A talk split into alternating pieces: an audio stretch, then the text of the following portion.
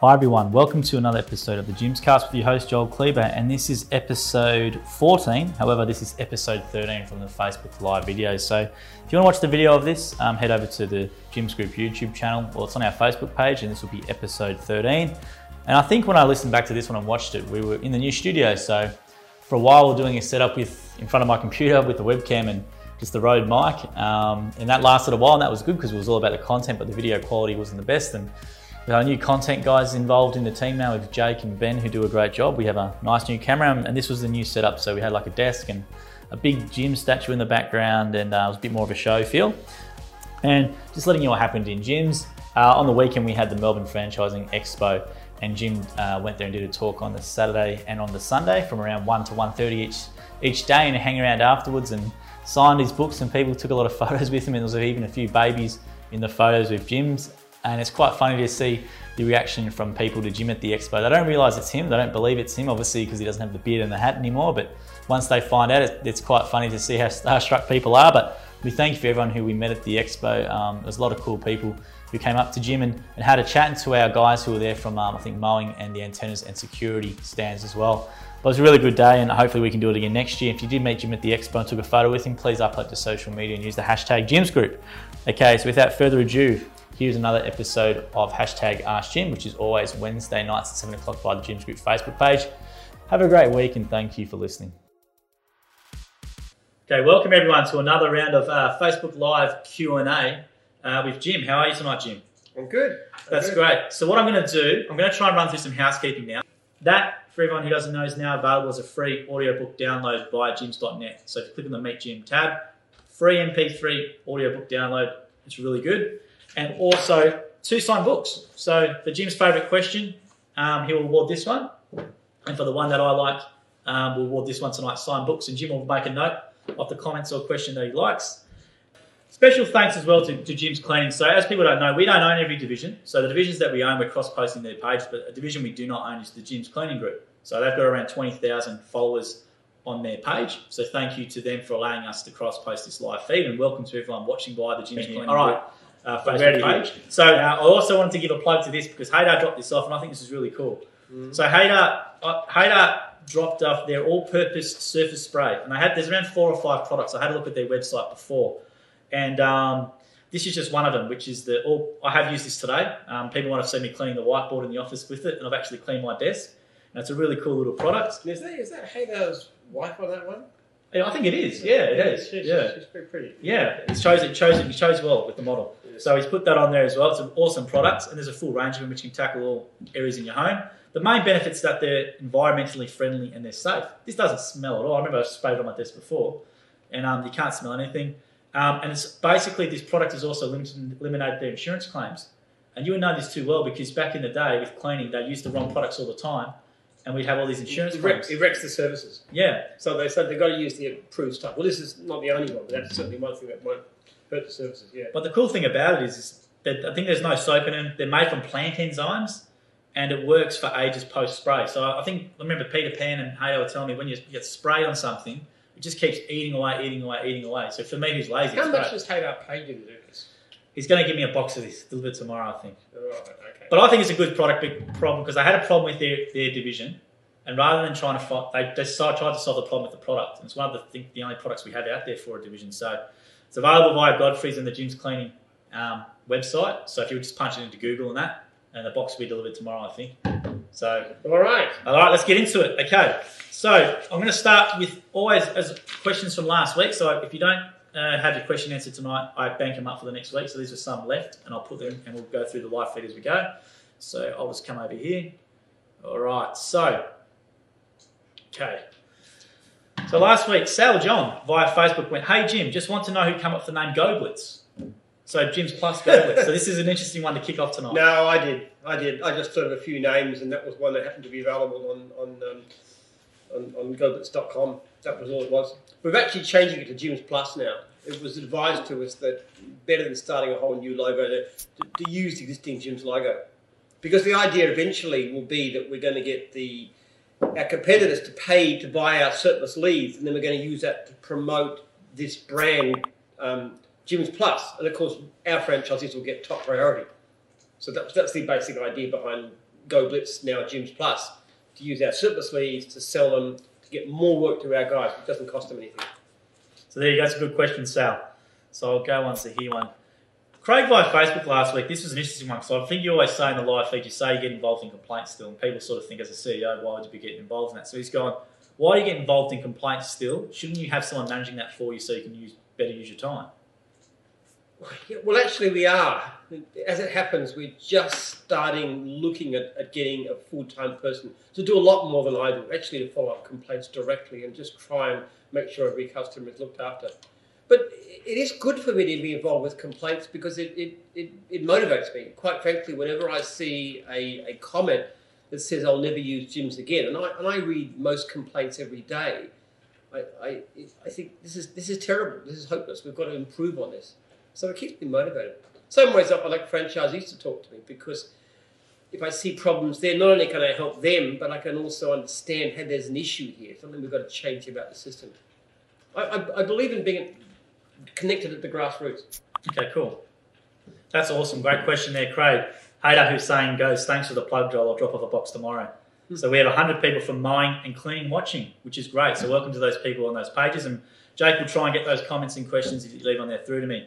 So we might cover a bit of old ground tonight because because it's such a more viewership now, there might be some repetitive questions. So I'll flick through one here. Aaron Aldridge's gone, why did you get rid of your awesome beard? it's all to do with women. I, I, as I say many times, I grew a beard because back way, way back, I had a fiance who liked beards, and uh, 19 years ago, I found myself single, not through my own choice, I might say, and uh, which is why Jim's marriage counselling might not be the best best um, thing you can get involved with. And uh, my beard was going grey. Actually, you can see a picture of it here in an old thing. You can see the, Yeah.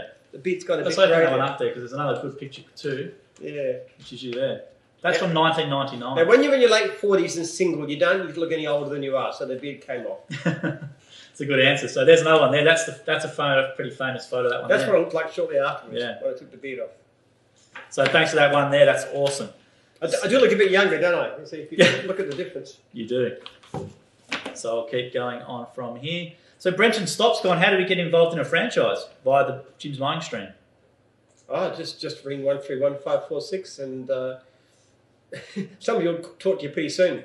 What what'll happen is if you give your address, the local franchisor in your area will will um, contact you and, and talk to you and go and see you and, and show you what's what's what. Okay, cool. So you can also visit the website and do an inquiry via that. yeah, whatever you go to www.jims.net That's it. Yeah. and you can just pop through to, to mine and put it put in go and see you and, and show you what's what useful stuff in there about. Okay, cool. So- Also, if you're interested in talking about Jim's, get a copy of my book.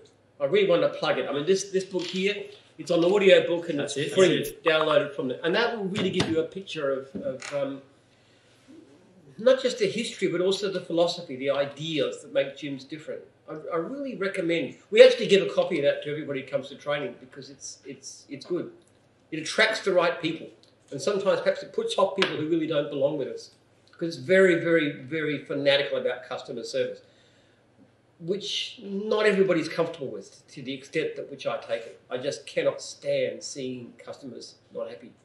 So that book there as well. I remember we did an interview series with Sharon. So stay tuned for that space. And she's she was saying that that book actually got her across the line. She was she actually wasn't going to consider Jim's, but she read this book. And her partner said, "Read this book," and she did. And that's what actually got her across. Uh, and, and that particular, having Sharon Connell come on board would be worth everything we've ever spent to get that book done and created. Just that one person, because it, it attracts so many good. She's not the only one, too. Other Yeah. good people are coming because they read it and they like the values and they like the belief system, which is very different from franchising in general. Actually, I'm working right now on a book about the franchising industry, looking at some of the terrible things that are going on and, and talking about what should be done to change that, what, what legislation is needed at national level. So that's a, so that's something you're working currently at the moment. Yeah, I am. Uh, Do you, have, do you have like an ETA maybe when you think it might be something you might be completed or? Uh, next year sometime, I guess. Okay, cool. Yeah. That should be very very um, shake up the industry, I guess. Well, I don't know if it will or not, but um, yeah, the kind of things that I'm, I'm suggesting will sound incredibly radical, but they're actually the kind of things that we do in Jim's all the time. It's, it's empowering franchisees, giving franchisees more knowledge, and giving franchisees more rights. Yep. Cool. Thanks for that one. So I'm just going to run through the live feed here now. I can see some comments and questions coming through. Thank you for leaving those. So Graham Moore says, Hi, Jim and Joel from Dogwash in Forbes. G'day, Jossie Brock. Um, I won't say wish happy birthday to Jim. He doesn't like it, so but thank you for the thank you for the I well don't think anybody who likes birthdays less than me gets more birthday wishes. I think because when you say that you don't like something in Australia, if you don't like a nickname or something, they'll, they'll keep giving it to you. So I know, I know. I've always hated it ever since I was a teenager. I never hated birthdays. Sorry birthday for? So I'll run down here. So Darcy Cone, Varal's gone, what's your favourite lawnmower? Jim and Joel. Oh, we use Hondas. Well, actually, um, Honda.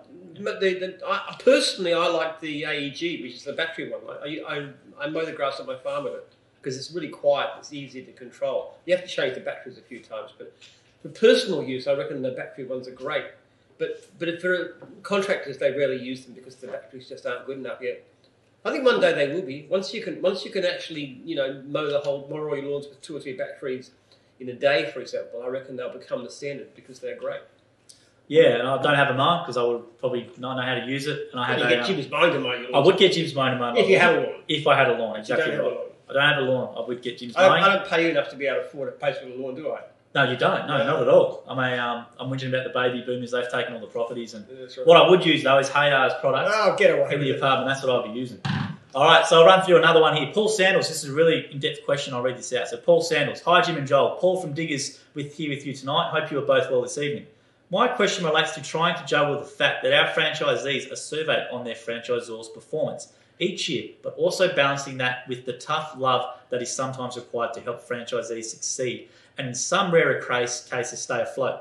Should we not have a trusted person from National talk to the franchisees who are not happy and find out why and what they're not happy about before breach notices are issued to see if the issue is part of the franchisor's responsibility, contractual obligations, or something requires more from the franchisee to help them achieve success through joint effort. I let me say something. I don't believe any franchisor is remotely at risk of getting breached because of tough love. In fact, franchisors who give tough love, people like uh, Tino Grossi and Sharon Connell, tend to be the diamonds, the ones that come out the best, because because franchisees know they really care for them. The ones that get breached are the ones that simply don't ring their franchisees or don't respond to their calls. It, it's clearly the case. Paul, there is nowhere in the world that a really good franchisor who's trying to do the best thing by their franchisee is going to get breached. And it's very obvious when you talk to the franchisees involved with that.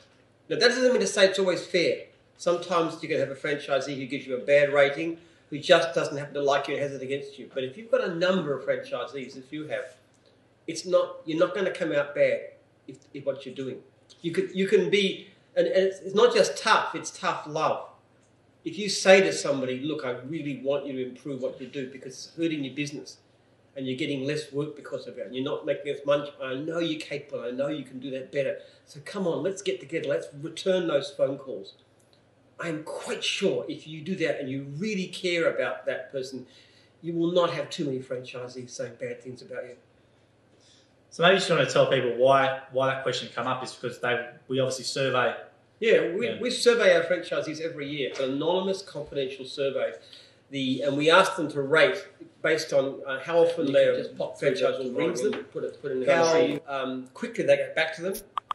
Maximum allowed is 24 hours in our system, and how helpful they are. And and also, there's the questions about how many meetings they hold and um, they've, they've been invited to, and uh, how they how they rate their income as being good, satisfactory, poor. So it's the first three questions about calls, proactive calls, reactive calls, and surveys that are used to rate out of 100. The, the best franchisors get rated in the 90s, they're what's called diamonds. If you get down below the 50s, you, you, you tend to be risking a breach notice for, for not doing what you should do. Thanks for that question, Paul. It's a tough one, um, and we're glad to answer. It is. It yeah. is tough. Jim's is tough at every level. Jim's is tough. At, we are very, very tough on franchises for customer service, but we're also very tough on franchisors for looking after franchisees. Interesting thing is though, and it doesn't make us popular all the time, but the levels of service has gone up dramatically. This diamond category, ninety percent plus, didn't even exist until three years ago, and then we have people doing so much better. There's less and less franchisees doing poorly every year. And the same thing, the levels of complaint have been dropping steadily for years. and they're going to continue dropping. And as we do that, by some weird coincidence, we actually find the volume of leads is going up and up and up all the time, despite the fact that we're not advertising anymore. So it's not a coincidence. Jim's is all about service. Great service to franchisees, great service to customers, and sometimes that hurts. So thank you for that question, Paul. It's a pretty tough one, and Jim's obviously glad to answer it. So I'll just run through now. I've got it all sorted on my end, so I can see everything, and I'll run through down a lot of stuff real quickly. Um, I've just got a couple of quick questions here. Matt Bailey's gone. What was your first whippersnipper you ever used? And this is an interesting story. Well, it was it was a Shikatani. I was one of the first contractors in Australia, my own contract, to have a brush cutter. Look, I apologise for anybody who heard the story, but basically, I used to get very frustrated when I was mowing lawns because I couldn't do all the edges. I could do this, the edges with a wheel, but I couldn't do around the trees. And I actually went into the mower shop one day with, with a mower to be fixed, and I was wandering around the shop, and I saw this thing in the corner, this new idea just out from Japan. And I asked what it was. I had no idea, and he told me, and I bought it on the spot because because I just wanted to make the job perfect, and then I could do a job that no client could do for themselves. So that was great gadget. That's a great question, then. Jossie Brock's gone, whose puppy is that on the whiteboard? I enjoy seeing her on Instagram. So, a lady called Sylvia brought her young uh, Staffy Tyson in. So, give you a tip, fellas, if you ever want to get um, some girls messaging you, put a picture of a puppy on Instagram or something like that and watch the DMs fly in. But that's the, we'll make that the official Jim's dog and comes in every couple of weeks. And it's good to have her around the office. So, I should bring our cavoodle in. Cavoodle. cavoodle. yeah, cavoodle and you should bring in. Yeah. I can mix it up in there and Yeah, that's right. Yeah, exactly right. So Derek Spice has gone, Hi Jim, should we not have two trailer five star stickers instead of one? So should we not have Isn't- two isn't- trailer five star stickers instead of one? Isn't there one for both sides of the truck? Don't we send Well, I two? think I think Derek's saying there's only one. I think he's saying we should have two. So maybe they're only getting sent one. Well, we'll, we'll- we'll send two. We'll send two. All right. So there's your question. There's your answer, David. Uh, sorry, Derek. There should be one from Yeah. each side because, Exactly uh, right. There should be one from each side. Yeah. we want to recognise our, our, our, our five star franchisees, which is a lot actually. I, I think um, probably at least half of our franchisees would be five stars if they want to go for it, I'll make a note of that. and more with time. So yeah. let's make a note of that and. Um, if we're not sending two, we should send two. All right, You're done. right. Good stuff, Derek. So now I'm going to run through some of the live feed comments here right from the start. So David Cardillo tuned in, which is great. Oh, thank you for letting us know. Levi Johnson's gone Jim's gas and gas pump and go. Not a bad one. Uh, Kawaku here's gone note of appreciation. Used Anthony of Jim's mowing in Canberra, in Canberra, and he did such an awesome job on short notice for a lawn mowing and yard maintenance job. Thanks, Anthony. That's great. That's awesome from a customer tuning in saying, Thank saying you. that. Appreciate that. Matt Sheldon's back in again. Hi, Matt, who gave a great suggestion via email during the week. Yes. Yeah. Yes. That was um, pretty cool. That was a nice interaction. And then um, John Idemis tuned in again. Josh Gill. Um, let's keep going down here. Levi Johnson comes Jim's Olympic Rowing. Jeannie Cameron. I have the spray. It's a great product, so we'll give that another plug for Haydar. So another staff member uses that. That's awesome. Okay, I'll run down here. Scott Scott Greenwood with the question gone. Can Jim can Jim add any extra information in regards to being a franchisor? Other than that, is what is on the website. So we do have videos explaining what a franchisor is in small segments. But can you add any more, any more information if somebody wants to become a franchisor? Look, it's it's a great business. It's an incredible business. You can buy a regional franchise. Let's say with twenty franchises, maybe quarter million dollars. It'll give you, you know, reasonable six-figure income, working from home, flexible hours, helping people. It's you compare it against a service franchise, say a, a retail franchise like a uh, KFC or something like that, and it's an incredibly better deal in my humble view. Um, we've actually got a case, our salespeople we've got who actually are selling franchises in regions. Um, Andy today just came in and said he decided Well, to you buy a actually, region you himself. know, Yeah. know whole It's such a I your heard good deal. Sharon, yeah. I said, well, it shows you believe in your product, don't you? Because it's such a it's such a view. business. Um, but um, look, it is a great business. But there's one thing that you've got to have. You've got to be the kind of person who likes helping other people. That is the absolute core of it. If it's not your, if it's not your passion to help others, you don't want to do it because it, it's it's it's ringing people up and saying, "How can I help you?" and being a friend and being somebody who can who's really on their side and who can encourage them through the through the tough times and, and who can congratulate them when they've done great work when they've got a great survey. It's that it's that for the right kind of person, it's a wonderful, wonderful job. And someone like Sharon Connolly is a very warm person. It, it fits so beautifully because she is that really caring, loving sort of person. And, and her franchisees love her. And everybody loves Sharon. But if you've got that nature that you just love helping people, it's a great business. But what I'd suggest with any business you're looking at going into, whether it's a franchise, whether it's a regional franchise, being a franchisor, do some investigation, do your homework, and talk to as many people as you can. Ask them the good, ask them the bad. Say, what's the bad thing about being a franchisor? Is it the fact that National's always on your back to do better? The fact that you get surveyed once a year, and sometimes it's unfair, and, and sometimes there's pressure to do things, the performance. Sometimes you need to pick up the phone and ring your franchisee. You don't always feel like doing it. So you got to you got to do as much research as possible, and the best way is to ask people. That's a really good um, question. So thanks for that one. So I'll run through the comments now. We're catching up, which is great. Thank you for leaving comments and questions, and everyone is tuning in. This is really awesome. And we'll keep going down. So Stuart Rainbow just tuned in. He says, I'm looking sharp in the shirt. What do you think of the shirt, Jim? I was getting a bit of brief today in the office about it. It's not too bad. Wow, what's the shirt for? Is that like a tie shirt or something, is it? I don't know what it, I don't know. It's what I thought it looked nice. Wear it. It's not too bad. Thanks for that, Stuart. Jim's Meaning's tuned in again. He says, We've got a full desk set up now. Yes, we do. We're, we're upgrading a bit from the old traditional webcam and that. So um, Yeah. which we'll get in there, but we're going all right. Um, Karen Giles has said, Happy birthday, bookkeeping Baulkham Hills. Matt Sheldon, let's run down Don't here. expect to get a lot of thanks for you. Happy birthday. I'm notoriously a non-birthday person. That's true. That's Jim is catching up here now. All right. Paul Sanders said thank you. Paul asked the question before about the um, the surveys. Enver's gone, hi Jim. Hi Enver. Enver's from um, I can't remember which Enver. It's one of the cleaning group divisions, Enver. Enver's a franchisor. Enver um Bag, Bagriani. Bagriani, yeah, Yeah. yeah, okay, all right. So he's tuning in. So, so there's a question here from Josh Schumann. Um, okay, this is an interesting one. He goes, "Hey Jim and Joel, two questions. One, if you don't, one if, one if you didn't start Jim's group with Jim's mind, what would you have started up with first? It's an interesting one. It's, It had to be mowing because I was a mowing contractor, and uh, I'm not I'm not decrying cleaning. And I had a talk with Haydar about this one day, and I said, why would you want to clean houses when you could be out in the sunshine, in the grass and the trees, and mowing lawns? And he said, well, no, I, I, I, I wouldn't want to be because inside you don't get rained on, you don't get too hot. Cleaning is much better. You got to do what you love, and frankly, I, I love. I still actually spend several hours a week out there digging, mostly on my farm these days, but, but clearing out my chook pen. I just enjoy that kind of stuff. And that's why it worked. If I was trying to do something I didn't like, I wouldn't have been successful. So there's not a lot of options. If I wasn't mowing lawns, um, I could do something like um, tree, being a tree surgeon, for example. That's not a bad job. That's really physical and, and outdoors too. So it has to be something you love doing. it's a great one now. Yeah, and that's exactly right, Josh. I don't think there would have been any other sort of answer that Jim could have given to that one. So I'll run through. Here's a few questions coming through. So on the main page, John Render's going, How do you feel about franchisees that take leads, do one offs, charge highly, and do not turn customers into regulars? Gives us a bad name being too expensive, Jim's mind. Look, if you're charging treble the opposition, that's not a good thing. But on the whole, probably our issue with franchisees, most of them, is they don't quite charge enough, in my humble opinion. Most of my franchisees are flat out and they could probably charge an extra 10 20%. I get very frustrated when a person's asking for territory or even just zero and taking no work at all, even though they're paying their advertising. Why don't you put your prices up 10 20%, lose a couple of clients maybe, and get some more at the higher price? Y- Your income goes up by 20%.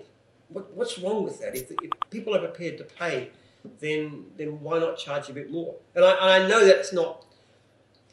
I, I'm passionate about service to clients, but I'm not passionate about doing it at a really cheap price. I think I think we give a great service and we should charge a great price. The thing I have a problem with is not so much people who charge a huge amount and do great work. It's franchisees who charge a huge amount and do terrible work. That's something I cannot tolerate. And strangely enough, franchisees who overcharge are often very, very bad operators, and they're the ones who complain there's no work around. And why don't you more advertising for me? And you see all the didn't turn up and was rude to clients and did bad work and all the rest of it. You see all these bad comments coming through, and they're always complaining, and they but and they charge ridiculous prices. That, that's where I have a problem. If I, I cannot think of a great operator, I don't mind if they charge a lot. In fact, you know, we, we tried to say 60 bucks an hour you should be aiming at. I know the franchisees who are out there working by themselves who are making hundreds of dollars per hour, and I'm delighted with that. That's what I want. Because my first priority is franchisees. I mean, clients are important, but clients are important so I can keep my franchisees busy. That's a great. That's a great question. Thanks for that one, John. And we appreciate it. John comes in all the time. Um, basically, I think if, if you're watching from another page as well, guys, just remember we're cross posting. So if you're leaving comments and questions via the other feeds where the live is going into, make sure you head over to the Jim's Group head office page and leave them in there, and I can see them in real time and I can put them straight to Jim. So Actually, I'll run talking about prices, Yeah. a story from my early, very early days. When I first started off back in 1982, and I was really, really desperately poor and I was deeply in debt and I was just scratching for a living. Now, the interesting thing I remember being very proud of at that time is that every single client accepted my quote. And even people used to give me extra money. Now, at that time, I just thought that was fantastic. I look back and I say, you idiot. You should have been charging an extra 20, 25%. It's just that one bit of knowledge that you could charge more. And I could have got myself out of problems so much better. That's it. even I made that mistake. And, Yeah. I, and I learned with time. Charge what you're worth. And if people are happy to pay, I don't mind how much you charge. If you're providing value, I don't. You charge. You write your own ticket if you're generally providing value. And the customer sees it, they'll pay you whatever. You know. Yeah. A- Any franchisee who's flat out must be doing something right. That's, Yeah. that's my view. And if you can do that and you can get yourself 150 bucks an hour, then I'm happy with that. I don't really care. I had a client actually complain to me once um, about a job which I just finished. She said, "You're charging more than my doctor." And I said, "Well, if you if, if I took twice as long, would you be would, you be happy?" She said, "Yes." Well, I don't care. I did a great job for the price I charged, Mm. and the fact that I made a lot of money, good on me.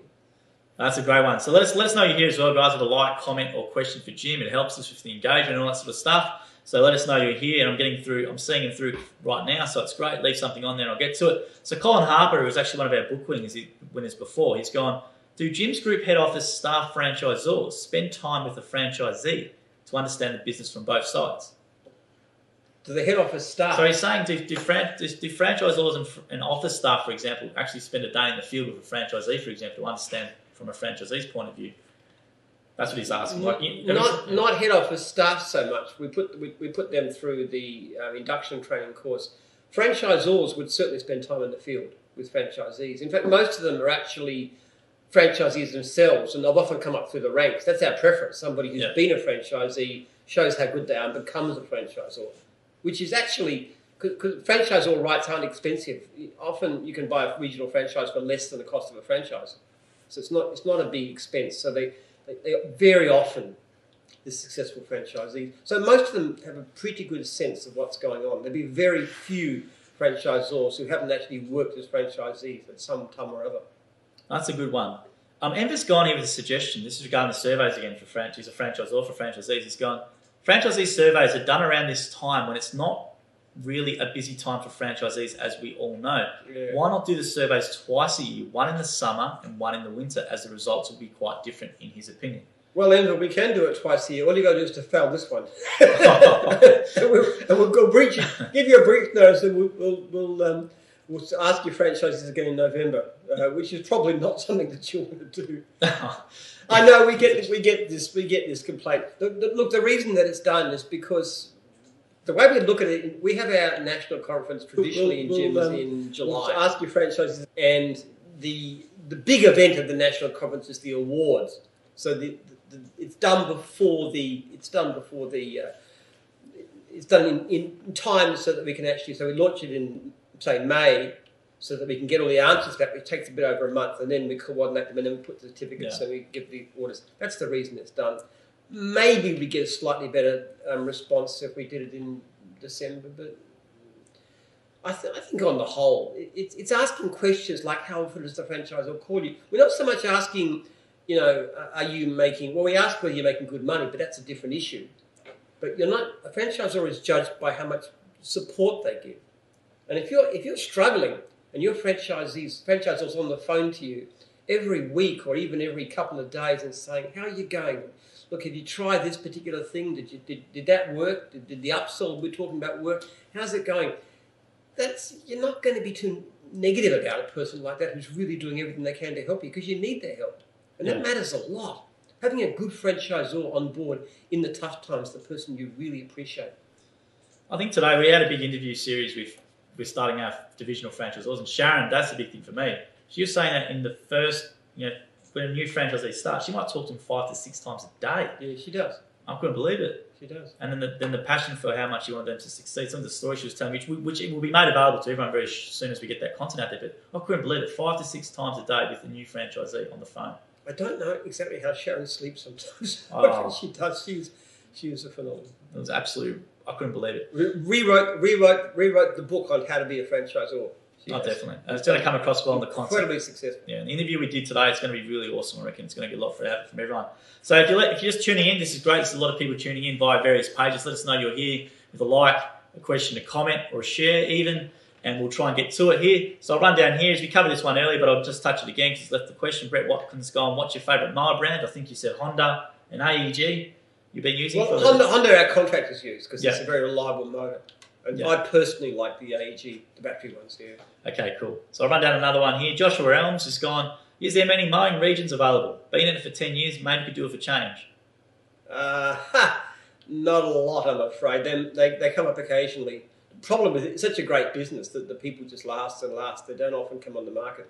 Yeah, I think that's yeah, it's very important. That they're very, they're very rare, aren't they? Once you've got about, if you've got, only got two or three franchisees, it's not a great business because you've really got to be doing mostly acting as a franchisee yourselves. When you get to about 20, 25 more, it's it's a really great lifestyle business, and most of the people just stay there for yonks. I mean, our longest franchisor's been like 30 years now. That'd be Ron Sadowski, I think. Oh yeah, Ron Sadowski's got an interesting story up in um, Queensland. That's right. Do you want to tell the story maybe about the um, in the early days with Ron, how he, you gave him the whole of Queensland and he split it up and Yeah. Yeah. I sold the whole Queensland for seventy-five thousand dollars. Um, I think twenty-five thousand dollars deposit, and a short while later, he actually sold the Gold Coast for ninety-five thousand dollars. and I said, "How could you possibly do that?" I almost rang up the guy who bought it and said, "Do you realise you're being ripped off blind?" and I thought, well, "Okay, I won't." We will actually tell somebody if we think they're overpaying, but in that case, I thought, "Okay, all right, maybe, just maybe." Um, if I'd have rung him up and persuaded him, I would have done him the worst, worst. But that, that business, the Gold Coast, is worth probably close to a million dollars now. It's been split three times. So Yeah.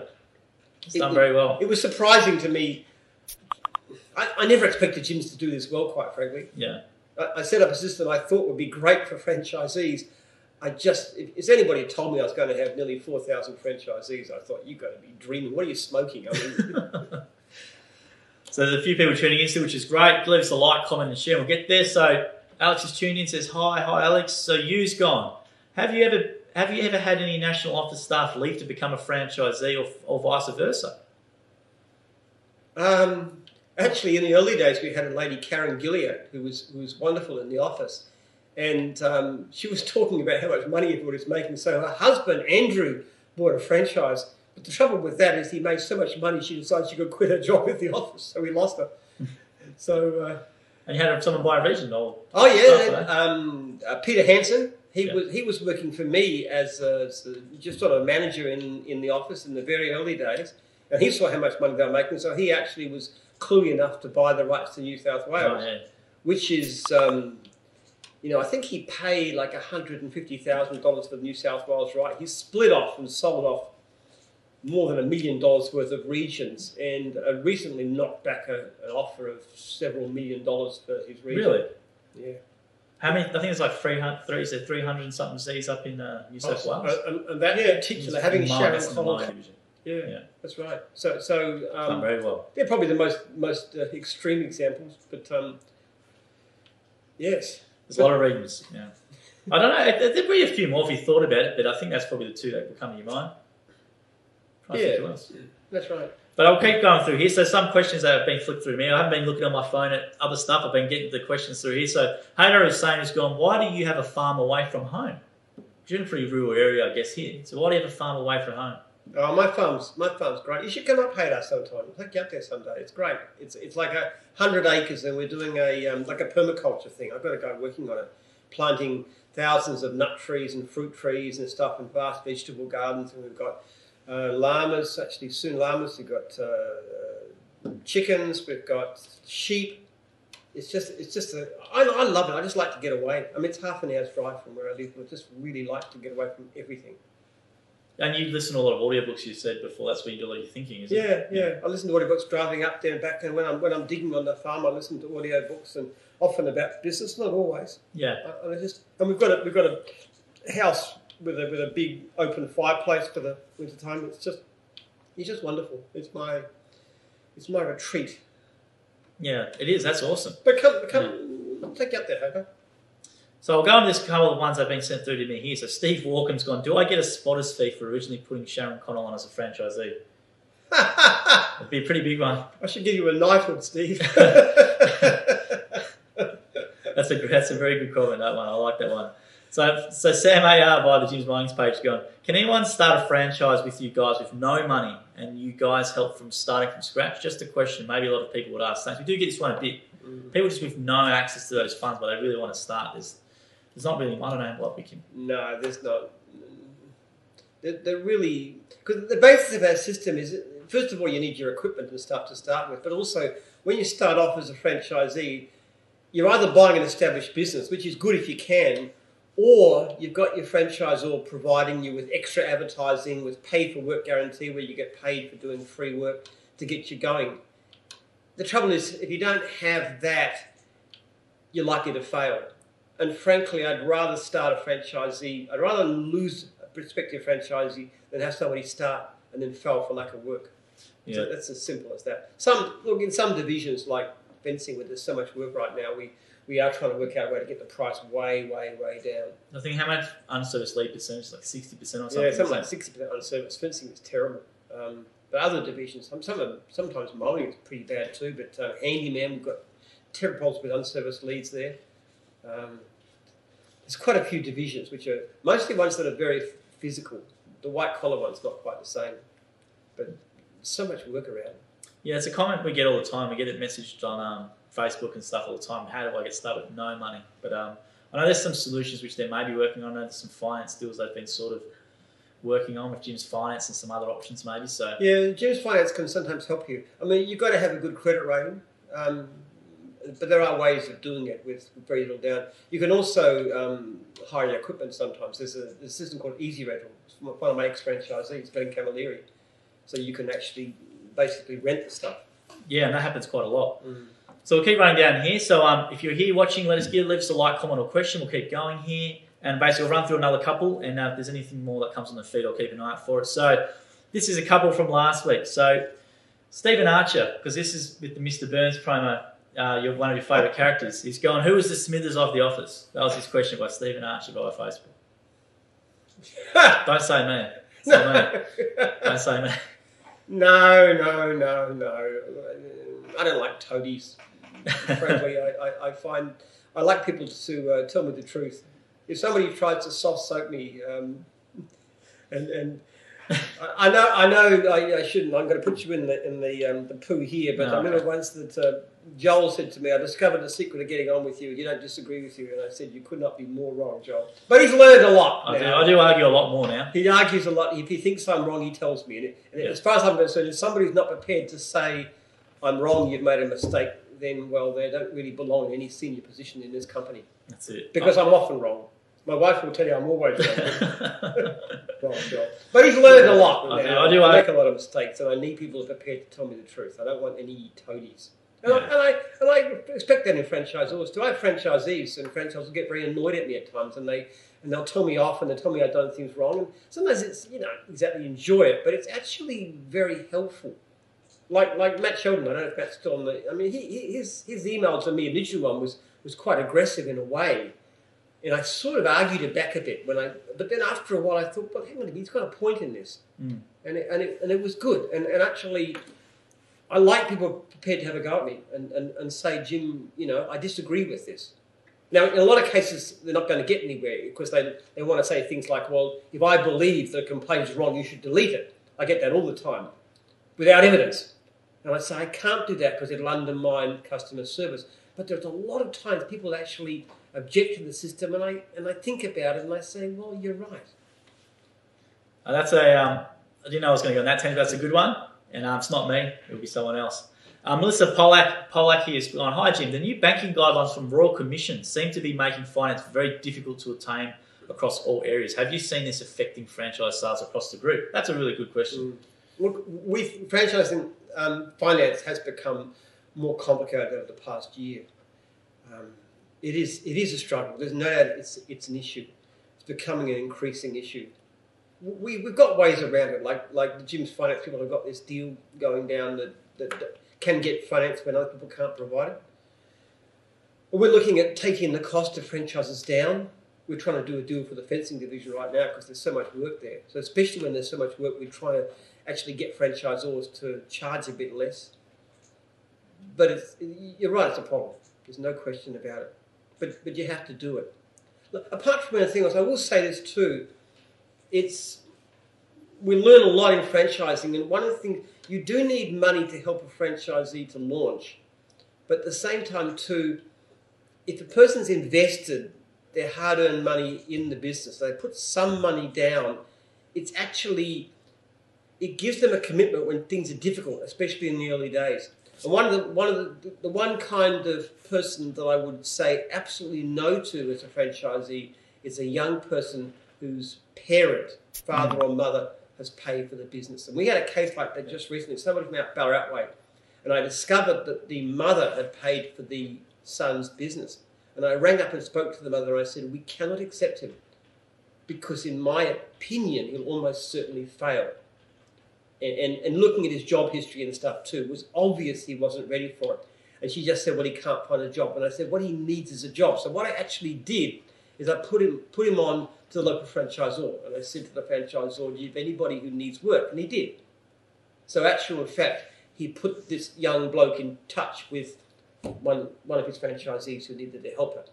And that was the way. And down the track a bit, when he gets the hang of that, gets some money together, puts some savings, then buys a franchise. That's the way to do it. Yeah, that's a really good. That's a really good point, actually, and that's because you know from years of experience. That's always a pretty. We do know that when they people put nothing down, their chance of failure is very high. Our failure rate's pretty good. We lose in the first year. What we call first year attrition is around about ten percent. And, and, and some of that 10% is people who just sell their business or they get offered a fantastic job. They're not all failures. But, but attrition is incredibly important to us. And we do know if they don't put any money down, the attrition rate is significantly higher. And if, if you haven't lost any money, if you, if you spent months and you haven't made a lot of money, that's, that's a bad investment of your time and your life. That's a great question. Thanks for that one. So Amber here's got another one. I like this question here, and we'll probably leave it a couple after that. He goes, what does Jim think of Airtasker and Hipages? Will this bring an end to the franchise business in the long term? Um, no. okay. No, I take these people very seriously. We've got billion dollar businesses charging into our turf. But the one thing that we've got that they don't have is a relentless passion for quality of service. And there just is no comparison. I know people who've used Hipages and and the experience is not good you know, you get a whole lot of people supposedly quoting. Now, maybe you can get the cheapest price, but they don't turn up or they do lousy work and all kinds of things. But what we've got to do as gyms is not to be more savvy in terms of mass marketing, but to get our customer service better. That is the way to do it. That is the way. I think you're talking about this today pretty heavily. We've been talking this for a while. And that's where we can compete. We can't compete. Mm. They've got teams of, let's say, maybe 30 programmers, you know, all these digital guys, and they'll get you, they'll do ripping websites in terms of just saturation. Massive, massive campaigns of advertising yeah. and so forth. They spend far more money than we do. Exactly. But the interesting thing is, I mean, Hipages has been around for a few years, so it's okay. What's the effect on our on our business? I mean, surely there's been a decrease in leads. Well, actually, our our leads have increased dramatically. Last year, over 180,000 unserviced leads. So, as as Airtasker and Hipages are coming into the market, we're getting more work more work, not less. And we're not spending more advertising. If anything, we're spending less on advertising because in some areas we can't spend it. Yeah. So as our customer service gets better, because that is the end the experience the customer has. Now, if they want ultra cheap price, sure, go to Hipages. Don't come to us. We don't want you, quite frankly, if all you want is a cheap price. But if you want great service, we want be where you come to. And that's the customers we want for our franchisees. Not the cheapest chips, not the I don't care how rough it is, I just want it done cheap I want a great service done. I want great support. I want, I want, we want great people offering great support. That's our, that's our end of the market. We don't need to own the whole market. We want the quality end of the market. Yeah, I think it's important those systems as well, and that they're because they're private, they're backed by all these investors, all right. They obviously want to return on their money. So they obviously with the system as well, they farm the lead out multiple times. They try and skimp on the back end customer service by maybe offshoring the back end support as well. They put all their money in getting you into the funnel from the front end with all these ad campaigns and whatever else. But post customer experience and customer experience, they don't really, from what I can tell objectively, put that much into it. Whereas with Jim, it's the other way around. Absolutely. It's on the back end, which is all the systems I had three separate cases today where I approved a payment to a, to fix a job done by a franchisee who's actually left the system. So not a problem at the time, it's a problem that arose several months or years after the initial job was done. And I've approved payment to make sure that client is properly looked after ever. How on earth is Hipages going to do that? How can they? Of course they can't. It's not part of their DNA. They wouldn't even care if the job was done wrong the first time. And we do. And that's the difference. And that's why we can compete. Our, our challenge is to keep on getting better. We've got to hmm. get better every day. We've got to get better at looking after our customers and better at looking after our franchisees. And technology is fantastic. And we are working on all kinds of ways to improve what we do. And the better we get, the more we're going to leave anybody else in our wake. Yeah, I think I think that if they ever catch up with the customer service side, that's where the problem is, right? But you hmm. know, basically the way they do is all these seed angel investors want to return their investment. They want to run it as lean as possible. You know, strip out things where they are, and they're stripping out the customer service. I am the CEO, let's put it bluntly, Yeah. of the largest franchise chain in the country. Any customer that rings the office more than once gets sent to me, and I'll sit on that job till it's fixed. How on earth is Pages going to compete with that? or they can come on the live feed and actually leave something in there, and we'll read it out to you here. Have a live direction to you. If anybody from Hipages is watching, you put your put your comment in. Feel free, we'll read it out for you.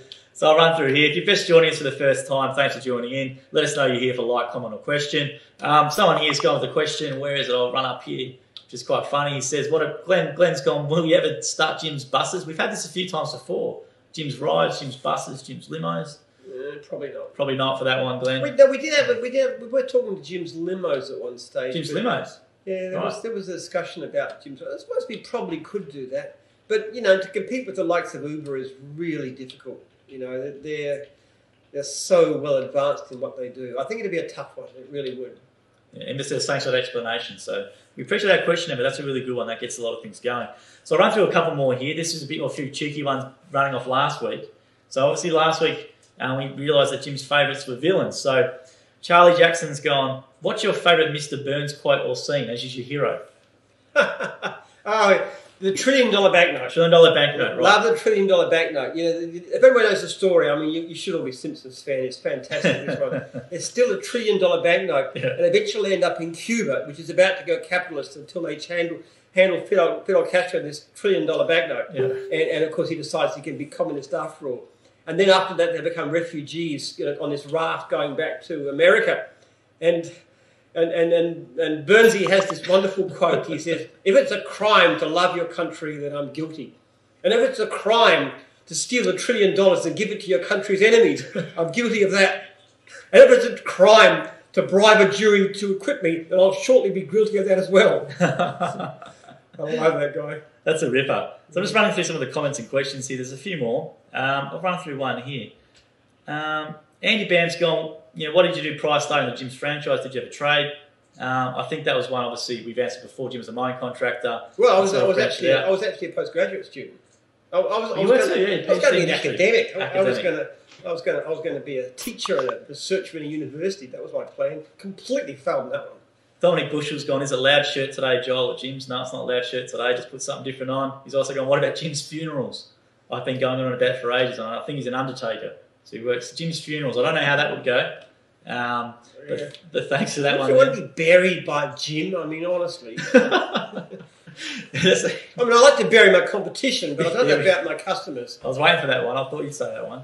Okay, so I'll run. That's a great recital of the scene as well. So Archie Hood, he's gone here via Facebook or via the office actually before. You said you like villains. What are your five top top five of all time villains? Well, Let's I, say from shows. I love Montgomery Burns, obviously, and uh, it- the Palpatine. Palpatine was one, yeah. I So we've like the there. Emperor Palpatine. Yeah. Um, I love the original in the original um, Batman. You know the ones with Tobey Maguire.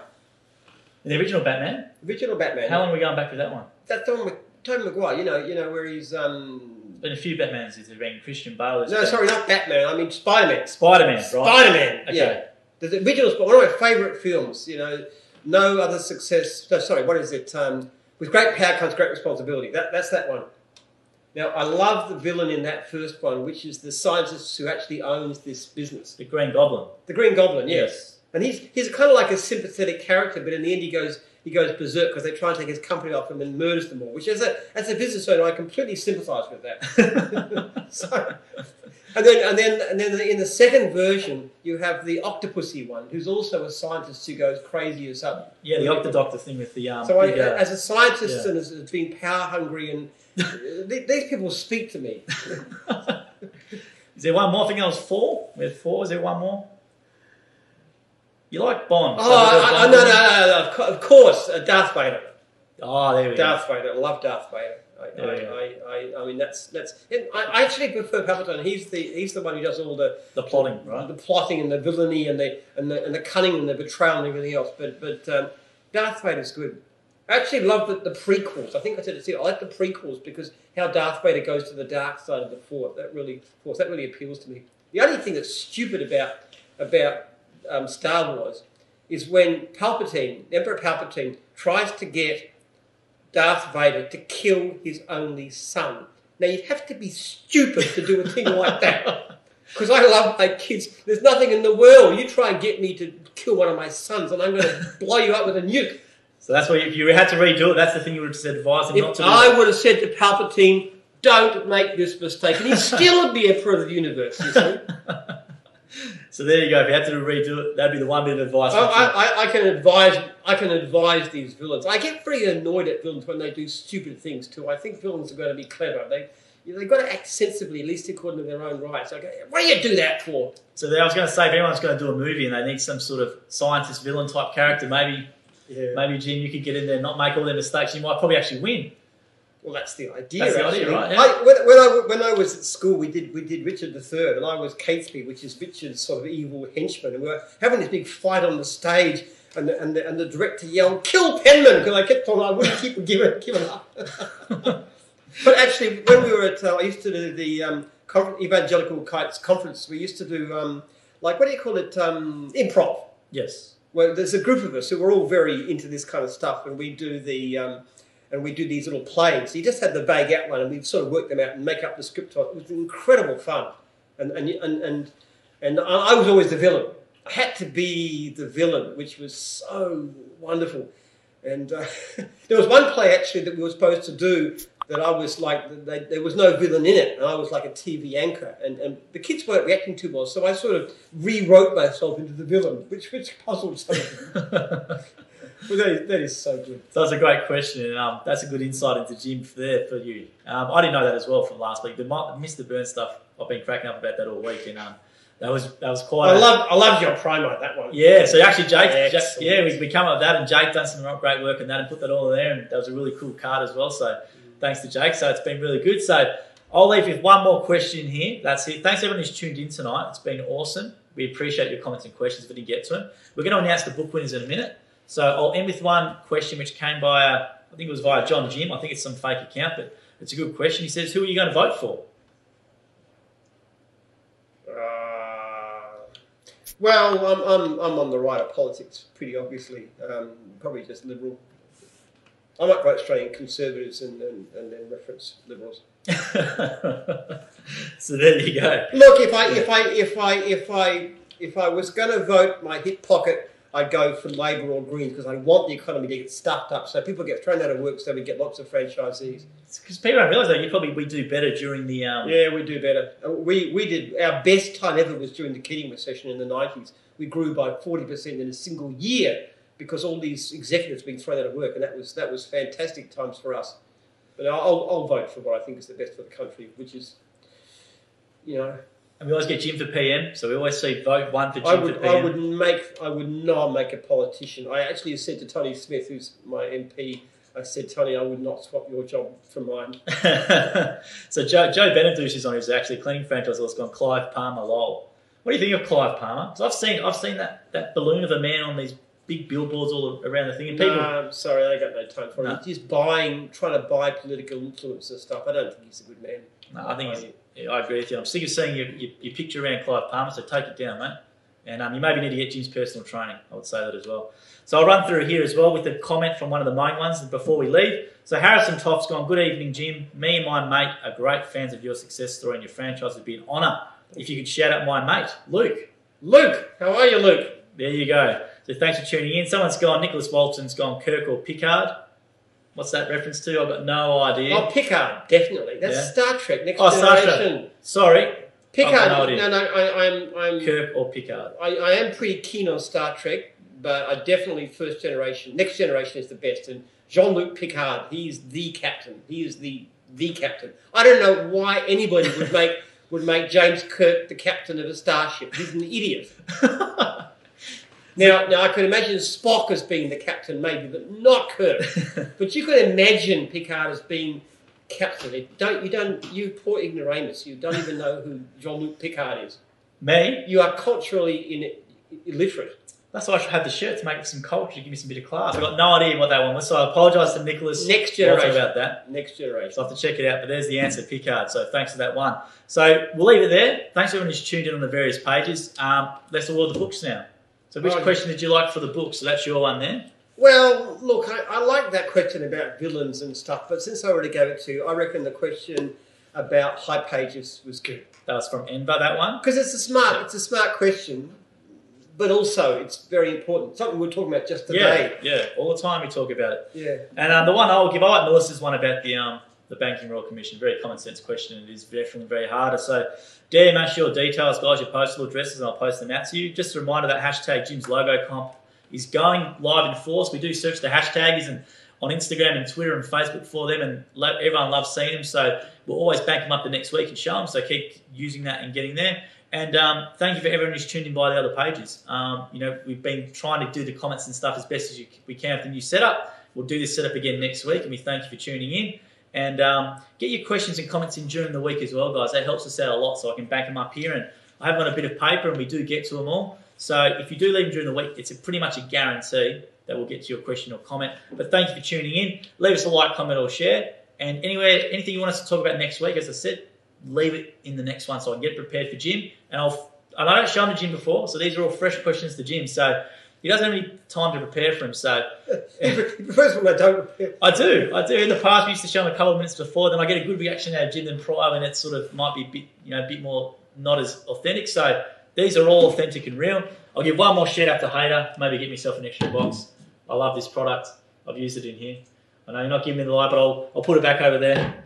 But we'll get them tomorrow. But remember, these bookers as well. Free MP3 download as an audio book, which is great. You know, we're not making any money out of that. Audio, audio books are fantastic. I love audio. Definitely books. get that, and that's available as well. Jim's book that's on Amazon Booktopia. And um, tune in next week again. We'll give two more signed copies away. And thanks for your comments and questions and your interaction on the feed. Much appreciated. Thank you to Jake, the producer in the corner there, doing a great job with this nice camera setup. And we've upgraded the set here. So remember, tune in next week, same time, seven o'clock Australian Eastern Standard Time, Melbourne. We are by the Jim's Group page or any other pages we cross post into. So we'll leave it there tonight. Thanks for, for your time, Jim, and thanks for your interaction and answering some tough questions tonight. So, All right. We appreciate it. All right. See you all next right, week. everyone, have a good good night. See you next week. Thank you for listening to that episode of the Jim's Cast on the Jim's Network. If you want to see more of this type of content, make sure you let us know by following at the Jim Penman on Instagram, Facebook, Twitter, and LinkedIn, and also all the Jim's Group stuff on the various platforms. Also, head to the Jim's Group YouTube channel and give us a subscribe. There's some great content there. Leave us some comments or questions about what you maybe want us to do on the show next, and we'll try and do that. Also, head to jims.net and you can learn more about Jim there. We hope to see you next time.